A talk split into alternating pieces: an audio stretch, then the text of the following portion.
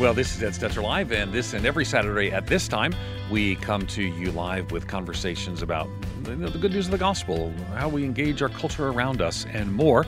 Uh, my name is Ed Stetzer. I'm the executive director of the Wheaton College Billy Graham Center. But if you're a regular listener to the program, uh, you know that I'm transitioning from being a dean here at Wheaton College, where I'll soon be serving as the uh, dean of the Talbot School of Theology at Biola University. Now, I also want to tell you that this program, though called Ed Stetzer Live, is actually not live today. I mean, I'm alive, but I'm alive and I'm in Australia.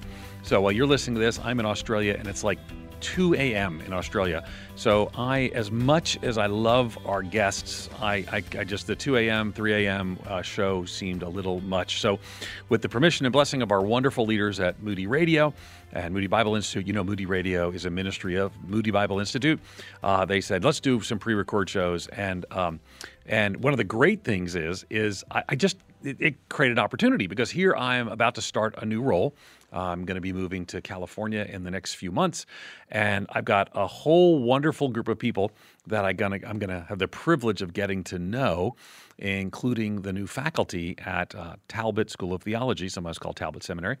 And you know, as you know, we we, we love education here at uh, Moody Radio. You know, Moody Radio, Moody Bible Institute. Right there's that.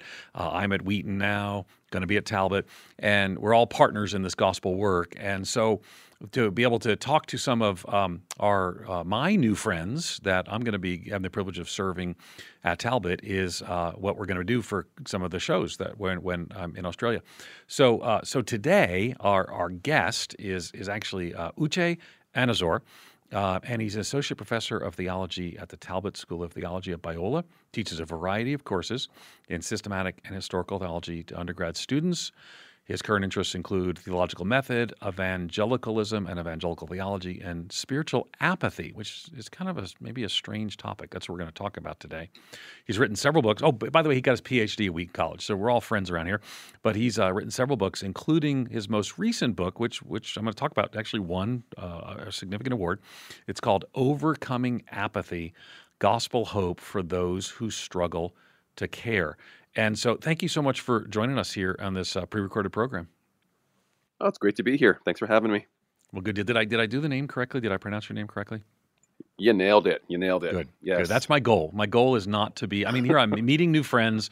You know, I'm, I'm, we're going to be working together. I better make sure that I pronounce your name correctly, and look forward to to more than just recording a program together, but getting to know you as well. But but what fascinating uh, timing to write a book on apathy. And uh, and and again, when people, you know, right now we're kind of coming back from the uh, from the pandemic. We're we're seeing people unsure of how to engage.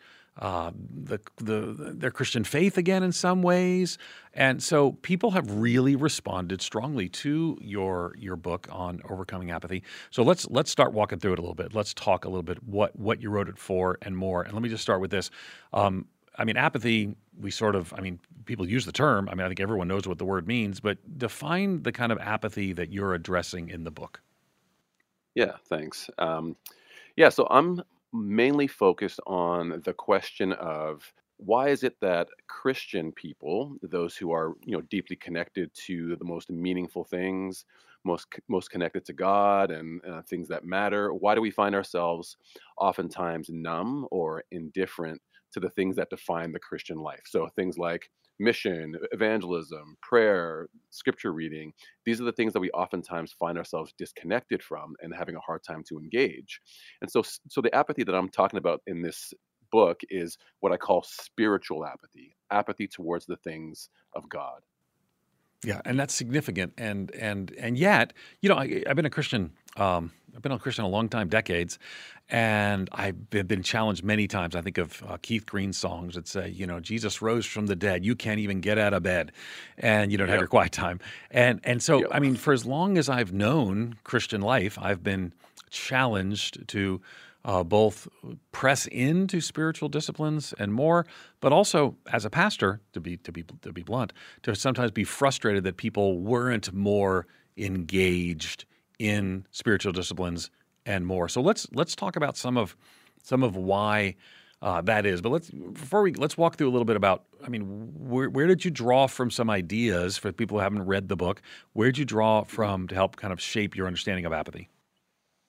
Yeah, so you know, the book arose from my own desire to sort of understand myself, um, understand, especially me in my twenties, where I, I just really felt like apathy was the thing that sort of defined my Christian life. And then, you know, as I've interacted with students in mentoring situations and whatnot, just seeing that this this is this is the pervasive issue more than any other issue. I think this is the issue. And so I wanted to figure out what is what is this thing. And so um, I tried to sort of comb the Christian tradition as well as some psychological resources and some sort of cultural analysts and, and to, just to try to get a sense of like what is going on in our souls. And so um, some of my most rich uh, interactions in terms of uh, resourcing came from the from the monastic tradition of all things.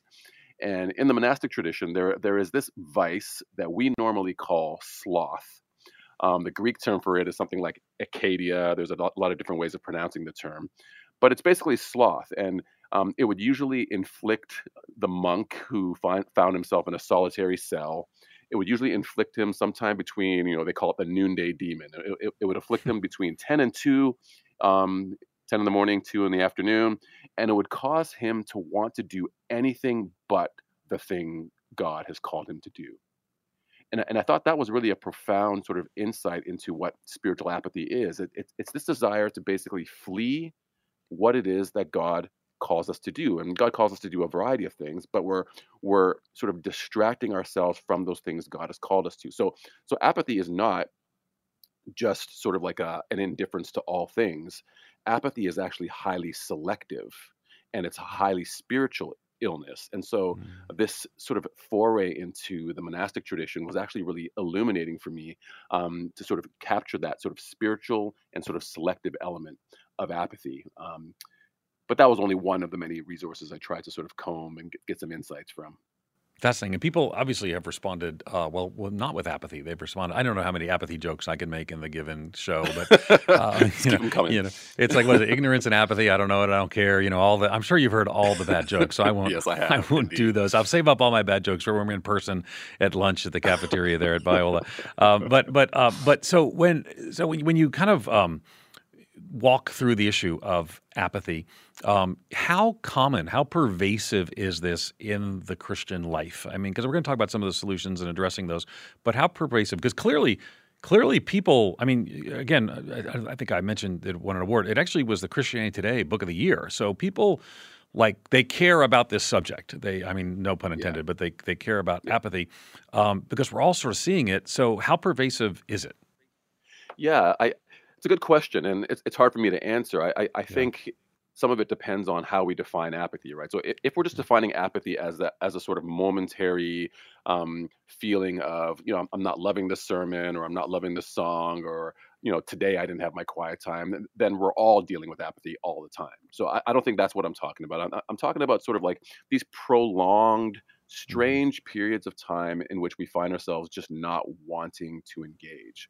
So, like mm-hmm. in our heart of hearts, we know that we should, like we actually do love Jesus in our heart of hearts, but we just find ourselves sort of lethargic towards our Christian faith for a long period of time. And so, if that's what we're talking about, I still think that's common. I I, I think that's common, and I, I don't think it has a sort of generational niche. You know, it's, it's not like Gen Z is more apathetic than baby boomers are apathetic. I think it might express itself differently, and we might overcome it differently. But um, I think it's quite pervasive I, be, because i see it as like as a spiritual illness and it's one of the ways i think the enemy tries to sort of like move christians away from the things that are so that are defining and life-giving uh, to them and to others. And so in terms of can i demographically or even like um, quantitatively measure? No i don't know how pervasive it is, it is but my sense is that it's it's among the most pervasive illnesses uh, in our culture yeah, and it, it seems that, um, and again, again, we're we're talking anecdotally here, but as someone who's yeah. engaged in churches and in ministry,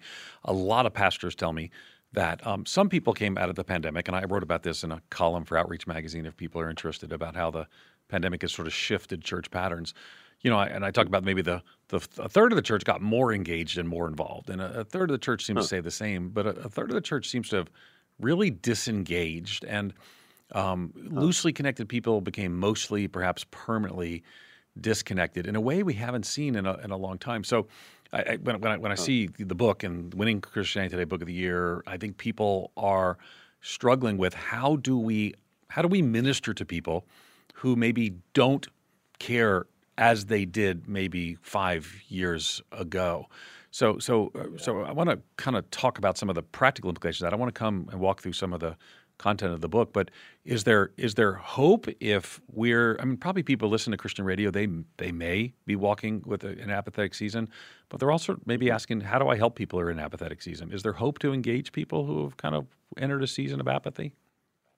Yeah, there has to be hope. There has to be hope. Like we we have to be able to um, paint a vision for our people that that God does call us to zeal. He does call us to that, and that's going to look a variety of ways. But God calls us to zeal, and growth in zeal is actually a, actually a possibility. Like change is actually possible, because uh, I think one of the reasons we find ourselves apathetic, and maybe we can talk about this later, but one of the reasons we find ourselves here is is because we lose a, a real sense of hope that change actually is possible that growth is possible, that these kinds of things, uh, transformation is actually a real thing in the Christian life. And so we have to be able to hold out hope to our people that change is possible. We have to give concrete examples of people of, of life change. You know, th- things like that. We all, we obviously have to preach preach it preach in ways that that call our people to God's to God's standard, to God's call. Mm-hmm. But um, I, I, think fundamentally, our people are just um, longing for hope longing for meaning. And so whatever we can do to sort of connect them back to hope and meaning, that's that's that's part of the pastoral task. But it is possible. Yeah. It is possible. Yeah, it makes sense. And, I, and I'm, I'm, I'm hopeful because I think that's part of what ultimately we want to have and to and to walk through. So, um, so just we've got about 30 seconds. Um, what would be your exhortation for people who themselves are experiencing apathy? And we'll unpack it more on the other side, but take about 30 seconds. Yeah. So my my first exhortation is is to know that even as an apathetic person, you are still beloved. you are still beloved, and God God's grace extends to you to forgive you, to heal you, and to break the chains uh, of apathy. So there's real hope, gospel hope for those of us who really struggle to care. Good deal. We'll continue our conversation with Uche Anizor in just a moment. He's Associate Professor of Theology at Talbot School of Theology, Biola University. The book we're talking about is Overcoming Apathy Gospel Hope for Those Who Struggle to Care. This is a pre recorded show, so we can't take your calls. But again, let me encourage you to pick up the book. It's Overcoming Apathy Gospel Hope for Those Who Struggle to Care. Stay with us. It's an important conversation, and we're going to continue it in just a moment. As believers in Jesus, we know our citizenship on earth is actually temporary but the days can be challenging navigating a world in cultural decline. A.W. Tozer brings help and encouragement in his book, Culture Living as Citizens of Heaven on Earth. He tackles the how to of confronting and battling worldliness while we live in anticipation of heaven. Be better equipped to take on each day. Read Culture Living as Citizens of Heaven on Earth. Your copy is at moodypublishers.com.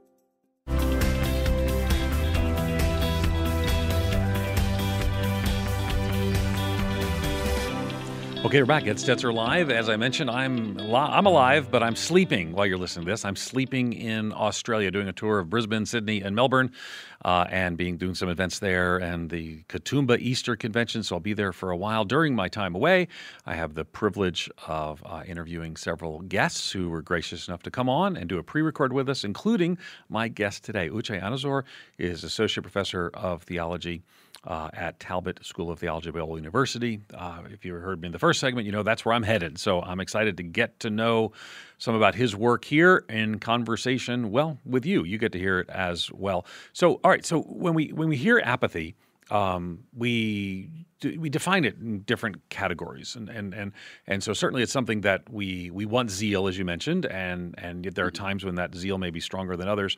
When we're in a season that's more apathetic or walking in apathy, is that is that sinful? Um, it, it, in what sense is it? And tell me about how how we should think about apathy. Yeah, that, that's a good question. So I I think uh, as we um, answer the question of whether apathy is a sin, you know, it, it, it's a very delicate thing. So even as I wrote the book, I was like, okay, here I come. I need to answer this question: Is it a sin? And I know people aren't going to be happy with, my answer, but at the end of the day, it is a sin, but it's a sin in, in, in, a, in a particular way. So if we view apathy as uh, bondage to something, something that we can't seem to get, get past, or if we view apathy as a sort of sickness of the soul where we can't seem to find ourselves loving the things that God loves, or if we see apathy as sort of like a sin of omission, then in all these different ways, it apathy is sinful. It's it's it's a um, misalignment with who God has sort of designed and called us to be. So, so in that sense, it's sinful. However, I, I think we need to make a distinction between the reality of it being sinful and maybe some of the causes that, that lead to apathy. So there, there might be a variety of amoral or sort of like innocent external things that that affect us that in, in and of themselves those things aren't sinful and our engagement with those things aren't sinful but but they contribute to this malaise um, the sinful malaise called apathy interesting okay that makes sense to me so one of the things that was uh, for me, you know, I, I came to Christ in, uh, you know, as a, as a as a youth group age kid. My my my non Christian family, I got in trouble. My mother sent me to a campus punishment. Met Jesus, changed my life, and I think because I, I didn't grow up in church, I didn't know anything other than the follow Jesus switch being fully on. So, um, so what I found was, you know, I, I, I went to high school, started a Bible study, went to college, eventually went into ministry, church planter. Um, is I was perpetually frustrated with people who I thought didn't take their faith seriously enough. And I, you know, part of that's the pastor's job is sort of encourage people. Uh, but Larry Osborne and I had this conversation once. I think we I interviewed about it uh, about it on a prior show. He wrote a book called Accidental Pharisees. He's just down the road from where we're going to be and where you are, and I'll hmm. soon be in Southern California. Accidental Pharisees, avoiding uh, pride, exclusivity, and other dangers of overzealous faith. And and you know and and one of the things he said is you got to let people kind of walk at their own pace and you know don't you don't you know overzealous as maybe might describe me at different times and seasons. So how does a person know if they're walking in a kind of spiritually robust right pace and space? Because um, you know for me I might because I, I have this high I, I, just have this on switch for spiritual uh, commitment that others might simmer at a different pace. So, what, what does that look like, and how do I know when I've crossed into apathy? Yeah, that's good. So, you know, one of the stories I, I always go back to when I when I think about zeal is, you know, it's not the most pleasant story, but it's it's a, it's a biblical story, Numbers 25, and it's the story of Phinehas, who's like the grandkid of Aaron the priest. And so Israel's going through this this this season where they're committing all this idolatry and sexual immorality. God sends a plague.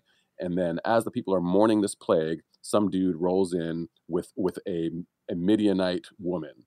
And then this man, this priest, Phinehas, gets up and he's like, who is this guy? What, what does this guy think he's doing? And so he, he goes and he, and he spears the man and his foreign wife. And then, of all things, God commends him. And he says that Phinehas was as zealous for my honor as I am. And, you know, and as I read that story, uh, I, and try to understand what zeal is, I, I, I realize that zeal is, is a number of things. So, so zeal is, is a deep feeling that leads to action, and the action is directed towards something that's significant and meaningful. And all of this reflects God's character. So now, so, so does zeal mean spearing a man? you know what I mean? Obviously, it does not. so, w- what is zeal? Zeal is being alive to the things of God being alive to the things that bring honor to God, being awake to God. And so, so that can look a number of ways. Being alive to God could mean something like, you know, I'm going to make sure I go to bed on time on Saturday night so that I'm not sleeping through the sermon on Sunday morning. That, that, that's, that's being aware and being alive to the things that God calls me to.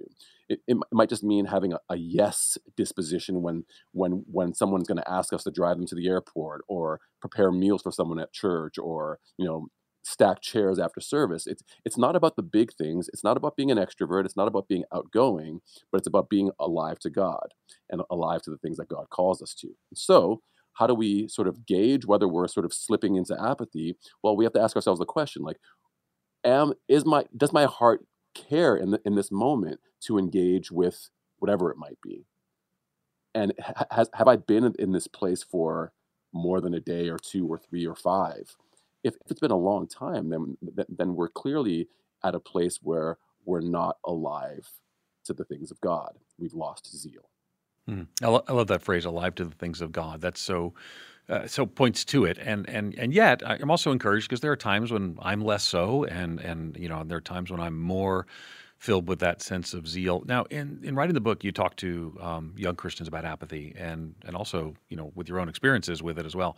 Talk about this. Tell us a little more about what you learned and found in those conversations. Yeah. So you know, I, I hesitate to sort of uh, lay this all at the feet of young Christians or young people because I really don't think it, it, it's their problem. However, um, in my experience uh, in mentoring during my time with Campus Crusade for Christ, I served on staff there for a number of years, um, as well as my time as a, as a professor. I, I have seen that for some reason uh, among among people who are really sharp intellectually, who really love the Lord, I, I, I don't I don't have any doubts about that when I ask questions about how are they doing in their spiritual life or how are they doing in certain practices of the spiritual life, like the most common refrain is, I just, I'm not that interested in reading the Bible, mm-hmm. or I'm just not that interested in church involvement, or I'm just not that interested in prayer. I just can't get myself up for these things. And so that, that just to me is, is, is perplexing because again, if you ask them, can you get yourself up to watch a Lakers game? can you get yourself up to hang out with your girlfriend? or whatever it is there's no problem. And so it's it's this weird perplexing selectivity of apathy that that, that, that i find in my own soul and i found in, in the souls of those um, that i've spent a lot of time with these these, these youngsters these young people. Yeah.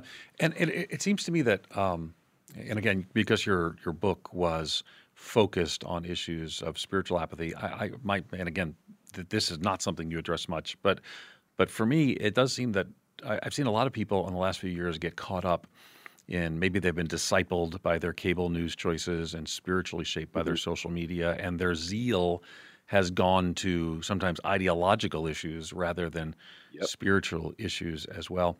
Um, so, so right. how do we get zeal about the right things? And and and what? And is it just me observe that, or is that something you've seen as well?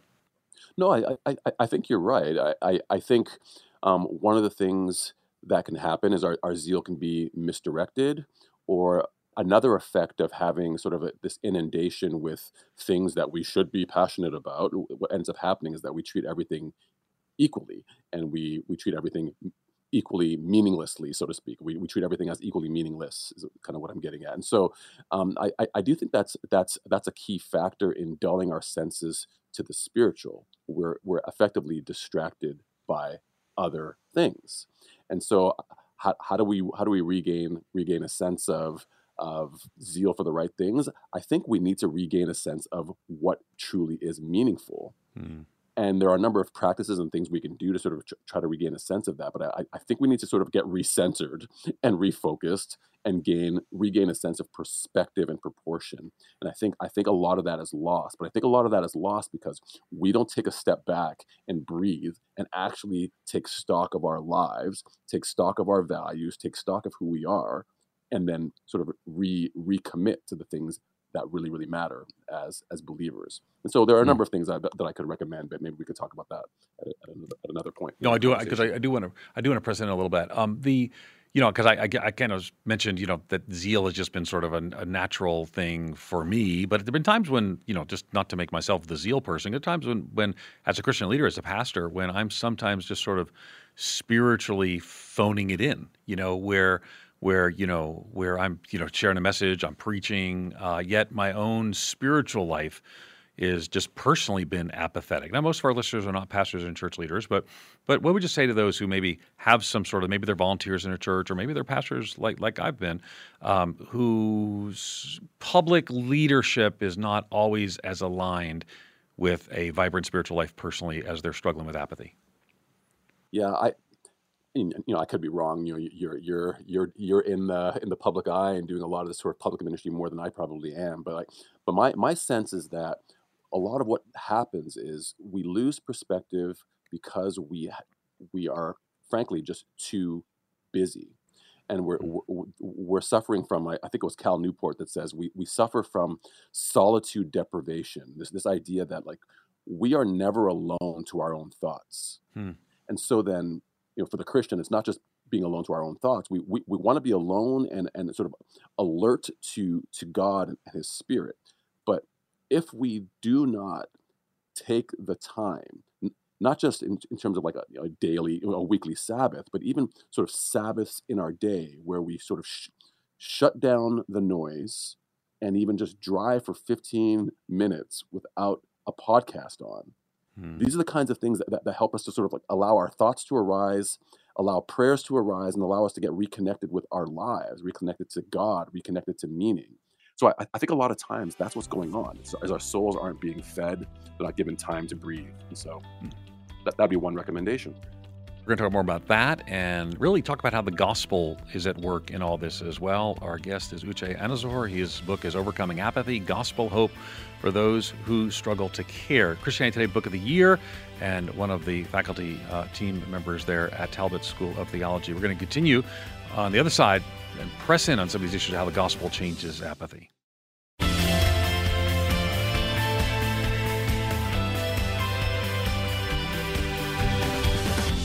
We are back. It's Ed Stetzer Live. Uh, a reminder if you just joined the program, I'm actually sleeping in Australia. But we have pre recorded this program, and really, it's it's been a fascinating conversation with Uche Anizor. He's a professor at the Talbot School of Theology at Biola University. Uh, new colleague I'm looking forward to getting to know. And he was gracious enough to come and pre record with us his new book, Christianity Today Book of the Year. Uh, I can't ever say that about any of my books. I just want to throw that out there. Um, but Overcoming Apathy, like I, I, I sort of wonder, Uche, like, like how do you find that out? Is there like a is it like an Academy Awards where someone surprises you, or someone just did you just find out about it online, or I mean that's a pretty big thing. How'd you learn about it? honestly, Ed, it's the most anticlimactic thing I've ever experienced in my life. You know, it, it was basically I woke up one morning and then a colleague sent an email to my other colleagues here at Biola saying, Hey, congratulate Uche on winning Book of the Year. And I was like, Oh, I didn't even know my book was in the running for Book of the Year. That's and so, so then I, funny. I, cl- I, I clicked the link and I was Yeah. like, Oh, there it is. Well, so there's not like an award ceremony where you you don't walk the red carpet or anything like that. I don't, you know, I don't. I don't have any. I, I was I was runner up in Outreach magazine, which I later became the editor of. I was Outreach. I was runner up or something like that Yeah. for book of. So I so I'm like I've only I've always been just the bridesmaid, never the bride. But here you are, the, the book of book of the year. So I guess I was the bride, but there, was- there, there was no pomp and circumstance for the bride. So. no, well, well, when, when when I get out there, we're going to have to do because it's 2023, and so you know I'll still be there. I'll be starting the job in 2023, so we'll have to have a we'll get a red carpet out, and you'll you'll love that. I know, but Let's do it. I, I love that kind of attention. Yes, Yes, that's yeah. what actually Scott, Scott, Scott Rae, Scott Rae, our mutual friend, said, uh, "Yeah, you know, Uche won the award, and he's like, he's the attention's been a little much for him, but it's, uh, Yeah. but, but that- but that's good. I, I love, I love. It's probably best that way because you know, but but again, it's fascinating to me." And again, it shows how much we do care. Is that a book of the year would be something around the idea of, of, of apathy. So to remind everybody, the title, Overcoming Apathy, Gospel Hope for Those Who Struggle to Care. So um, Talk to us a little bit about how um, this impacts and is related to spiritual maturity. Um, is this something that uh, happens when you're young in the Lord, when you're new in the Lord? Is this something that happens because you just become familiar? You've walked with the Lord a long time. You get apathetic. Talk, what is it? What's the relationship? Oh, that's interesting. Yeah. So I I have uh, uh, an inkling that um, one of the main causes of our apathy, and I don't really address this much in the book actually, but one of the main causes is this idea that familiarity does breed contempt, right? So it's so sad that Christians are are those who are deeply connected to like the most significant things in the universe, like literally in the universe, the gospel and Jesus, eternal life, and these kinds of things. But we hear it all the time. And if you listen to Christian radio, you listen to Christian songs, you're inundated with meaningful things all the time. But meaningful things become familiar, and familiar things become contemptible, so to speak. And so I, I- think something is at play there that over the course of time, we can, if we don't guard ourselves, we can just become bored, bored by big things. Mm. I I see that as well. Like even even like for me, you know, one of the things that you know I I you know I preach at different churches and and but when I'm at my home church, I, I have to intentionally, and I'm guessing this is true for a lot of people. You've been a Christian for 20 years. You've probably heard And there's not a lot of new stuff. Matter of fact, you probably should get That's right. nervous if you're hearing a lot of new stuff at church. Um, it's like somebody's right. making up new stuff. Um, uh, but but so how Yeah. do I stay? Because so for me, I intentionally, like for example, I take notes and and uh, and I don't, you know, as a as a as a preacher and a pastor myself, I don't. I never seek to critique someone else I'm listening to. I just want to, what does the Lord have for me in this? But I really have to intentionally do that because I've I've I've preached these topics. I've heard sermons, and so has probably many of our listeners who've maybe been Christians for for decades. So how how do you not get take the you know get get bored by this amazing these amazing truths that have become mundane to your life? Yeah, that's good. Yeah, I, I think each of us have to figure out what what, what that's going to look like. So so for instance, um, I, think one of the things we need to do is recognize that the Christian life really isn't about learning new things. And so oftentimes when you ask someone, so how was that class, you know, Bible class at Biola, or, or how was that sermon, or how was church? The, the, the response we give is either um, tied to how great the feeling was, or if I learned something new. And I think both of both of those things are just are just misguided, and they set us up for disappointment. So first, we, we just need to get rid of the idea that like we're going to church to hear something new. That's just not what's what's happening. We're, we're, we're going to church most often to be reminded and reconnected to things that we already know. So then, how do we do that in, in a way that still brings life and is not just boring? So you know, for me, the most helpful thing um, in taking in sermons has has actually been having to go to like my my small group or life group after service and reflect on the sermon.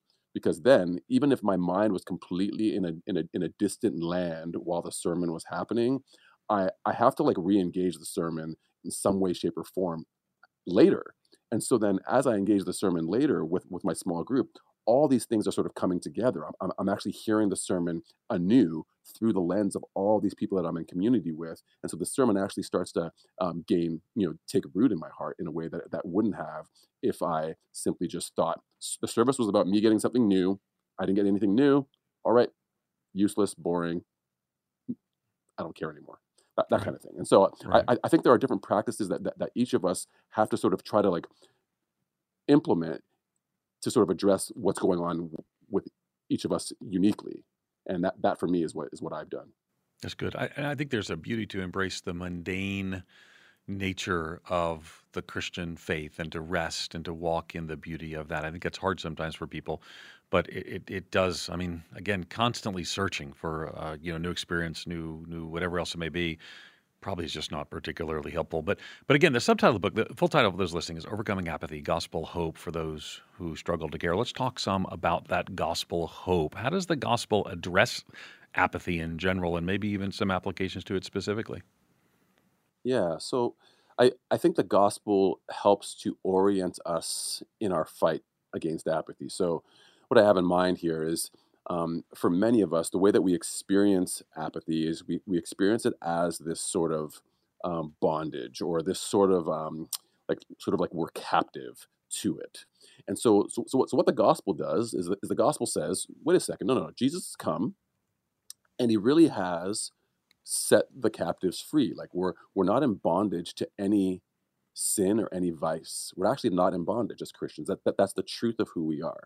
And so then my responsibility is to live by faith. And so by and so so faith says faith grabs a hold of the gospel, the gospel that tells me that um, not only am I forgiven of my apathy, but I'm actually set free, like as a fact.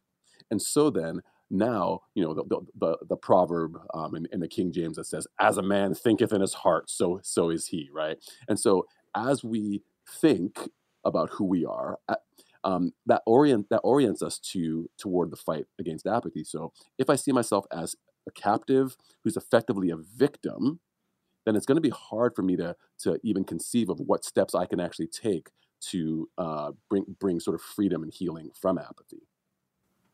Fascinating, fascinating. Okay, so so how then do we fight against it? How do we push against it? Is there biblical advice that undergirds that? Tell us more. Yeah, so I, I think the fundamental way we we address apathy is is through um, through the cultivation of I don't want to call it virtue because virtue just sounds so boring and academic, but like we, we do need to cultivate virtue, like biblical fruit, we'll, we'll, we'll call it that, or or cultivate a certain sort of way of being as Christians, right? So um, in the book, I talk about how um, we need to sort of perform particular kinds of practices that develop certain kinds of habits that develop our hearts. So, so we effectively become what we do. And so combating apathy is it, we combat through cultivation. And so I think many of us would love to be able to, to, to find that silver bullet, that, that sort of magic thing that, that, that, sort of gets rid of apathy in our lives. But I, I think the reason why apathy creeps in and, uh, is because we've ceased to be certain kinds of people. And so the way that we that we become uh, those who aren't maybe prone to apathy or those who aren't stuck in apathy is we need to become a certain kind of person. And so and so i i encourage you know five sort of virtues for us to cultivate in the book. So i talk about cultivating honesty cultivating uh, meaning among other things. And so maybe we can talk about that. Yeah let's let's we're going to come back and talk about that in just a second. And again you're listening to ed stetzer live. We're talking about overcoming apathy gospel hope for those who struggle to care. And we're going to continue our conversation and talk well walk through some of those five things uh, with you in just a moment. Thanks for listening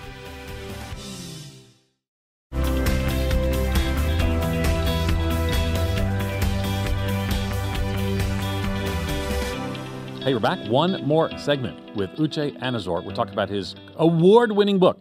See, I, am going to be working with award winning people. I mean, I'm like, I don't, I don't even know what to think about this. Uche, it's like, I, am just so excited about this. I know I'm, I know you love me embarrassing you like this, but but uh, the award-winning author, uh, Overcoming Apathy, and see, I care about a book named Overcoming Apathy. Overcoming Apathy, gospel hope uh, for those who struggle to care. So uh, we were, you just just before we had the break, you were talking. You were about to go through that list of five. Go go through the list of five. Yeah. So eh, toward the end of the book, I I, I want to get practical, and so um, I'm encouraging Christians to cultivate certain kinds of virtues or postures as a way of overcoming apathy. So I, I encourage us to occur, uh, sorry, to cultivate affection for God, maybe I can say more about that. Cultivate honesty, cultivate meaning, cultivate generosity, and cultivate fortitude. And these are all things that I think actually combat the, the deep and underlying causes of our of our apathy. Yeah, unpack them. Unpack them. We got time. Yeah. Okay. So um, I, I think I'll, I'll, give an example. So, so, so I think one of the fundamental issues we're, we're dealing with is, is, is a lack of a sense of meaning, right? So um, when we look at sort of all the sort of triviality that we're we're sort of inundated with what, ends up happening is we, we we start to treat the meaningful and the meaningless equally and so we, we lose this sense this sense of meaning you know it, it was it was neil postman i think when he, he talked about uh, how the public has adjusted to incoherence and, and, has been you know amused into indifference. And I, th- I think to some degree like that's where that's where we're at. Uh, and so what do we need to do to sort of combat the sort of loss of meaning? Um, I, I, suggest a number of things. Let me just give a couple. So if meaning meaning loss is an issue then one of the things we need to do to cultivate meaning is we need to and i think i mentioned this earlier we, we, we need to slow down and take silence and take Sabbath seriously, but we take them seriously as as as a way to sort of reconnect with ourselves, to reconnect with our calling. You know, in, in my Christian life, the, the, the times that I feel most connected to like what I'm doing in my day to day are are those times that I'm consistent in actually like journaling and writing and thinking about my day, even if it, if it just means at the end of a week, just recounting the events of the week and being able to step back and look at, okay, so what is God doing? and is this and the, and the things that i'm doing are these consistent with what i sense god has for me? You know the various assignments god has for me. But we can't get to this sort of sense of like meaning and personal meaning without slowing down. So that, that's one thing i suggest. I, I suggest things like you know trying our best to read long form media every now and again so I, I, think one of the habits we've cultivated, and it's not necessarily wrong, is a lot of our media that we that, that we take in are are sort of short form, um, quick opinion pieces that aren't necessarily awesome. They're not the greatest, right. Um, right. but but that, that's a lot of the media that I take in, and so we, we want to be able to cultivate um, the ability to be able to like track an argument, read a meaningful piece of long form literature. And I'm not talking about like long books. I'm talking about just like an article that has an argument and then you're following following following the argument to the end. this this again this this helps to cultivate a sense of like the meaningful the deep the significant rather than the trivial you know there are mm-hmm. things like um, practicing gratitude and scripture i think presents gratitude as this sort of thing that um, undercuts the trivial the gratitude connects us to to God and to and, and, and to what God has given given to us and given to us to do. And so anyway, there are a number of things I could mention, but I, I think even as we just think about one aspect, the loss of meaning, there are a number of things we can do to cultivate a renewed sense of meaning and mission in our lives. Yeah, I think that's helpful. And I think that's a key thing. Again, in, in the book, I want to encourage people to pick it up. It's Overcoming Apathy, Gospel Hope for Those Who Struggle to Care. And obviously, folks like it so much, it's the Christianity Today Book of the Year. And um, I think you'd find it helpful as well. So, okay, so we're com- coming to the end of the program. We have a few minutes, but uh, one of the things, I mean, can you move from spiritual lethargy? Someone's maybe got the radio on in the background, but they're listening, like, you know, I mean, maybe the rate, maybe having the radio on is the is the height of my spiritual journey. So, can we move from spiritual lethargy to being more zealous in our faith? I, I think we can. And you know, it's interesting, like the in the sort of monastic literature when they're when they're talking about sloth, um, their their recommendation for the, for the monk who wants to flee their cell and sort of give up on their calling, the recommendation is almost like remarkably unhelpful. But but it basically is stay in the cell and persevere. And on, on the surface, that's kind of like lame. It's just like persevere in order to be able to persevere.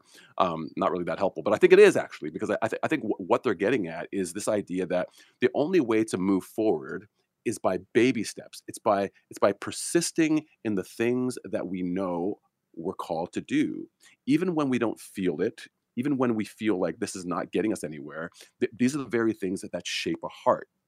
Um, I know I know many of the listen, listeners are probably familiar with like the, the the old '80s movie, The Karate Kid, and and in The Karate Kid, you know, Daniel is learning all these these random, seemingly random practices that that that seem completely unconnected or disconnected from like him becoming a, a karate kid. You know what I mean?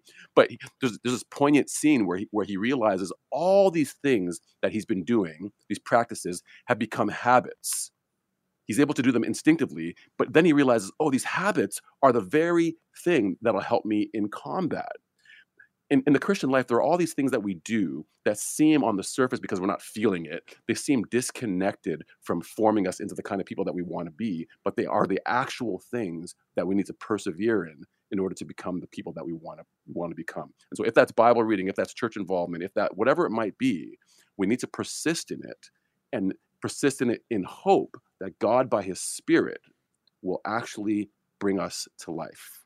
Mm. Embrace the mundane, you know, that long obedience in the same direction, you know, that, that uh, Eugene Peterson. Embrace the mundane, yeah. yet persistently. And that shapes us. Those rhythms shape us. And that's what, we, I mean, 2,000 years of church history, you know, in the last few decades, we seem to be chasing the hype, but that's not what Christian faith looked like for, for centuries. No. Um, all right. Yeah. So so we got time also though. So maybe someone's listening and like, all right, I, I think I'm at a good place with zeal and you know walking through working through apathy. But what about someone I, I love and I care for? How can I help them if they're struggling? How can I help them find that zeal in Christ that maybe they've lost? The obvious answer is buy the book, right? Okay, no, yeah. but beyond beyond yeah. beyond buy the book, and I, w- I will recommend that. Overcome apathy, yeah, there, buy it, and, there, and slip it in there, slip it under their pillow. no, I, I I would say like people need people need a, a, a, someone to walk beside right? So, so mm-hmm. people need to have a place where they're able to to be honest but also a place where they're able to be called higher. So we can walk beside beside people and, and one of the things that, that we can do is we can walk beside and give people concrete baby steps to take towards zeal. Don't have an overblown picture of what zeal looks like but but have a concrete sort of incremental goal and then have some baby steps in terms of practices that that, that you hold people to. So for instance uh, in mentoring people I'm, I'm trying to move toward the the practice of like okay let, us memorize scripture together. It's hard. I haven't done it in 10 years but let, let, let's do it together as a, as a way of taking a baby step towards being recommitted to the word of god. And so we take the baby step and in two weeks, maybe we can memorize 10 verses, and that's that's fantastic. It's a concrete goal, but it's a concrete goal that moves us towards the kind of people that we actually want to be. It's not all it's not it's not about scripture memory, it's about moving toward being alive to the things of God. Hmm. Uh, 30 seconds. You'll, if you hear the music playing, don't worry about it. But 30 seconds, what exhortation would you give to the Christian who says, I, I, I want to encourage them to get a copy of Overcoming Apathy, but what's the first step they can take? Um, first step in tor- towards overcoming towards, apathy. Towards overcoming apathy, uh, towards moving into a more zeal for the Lord. Yeah. So the, the first step is do not see yourself as a lost cause. Do not see yourself as in God's trash bin. God is for you, God is with you. The gospel of Jesus Christ brings forgiveness and healing. The power of the Holy Spirit brings change. So you can engage with God, but engage with Him step by step by cultivating a certain posture. Don't don't be passive, be active, but but as you're active, trust in the fact that God is actually at work in you to will and to do the things that he's actually called you to do in your life.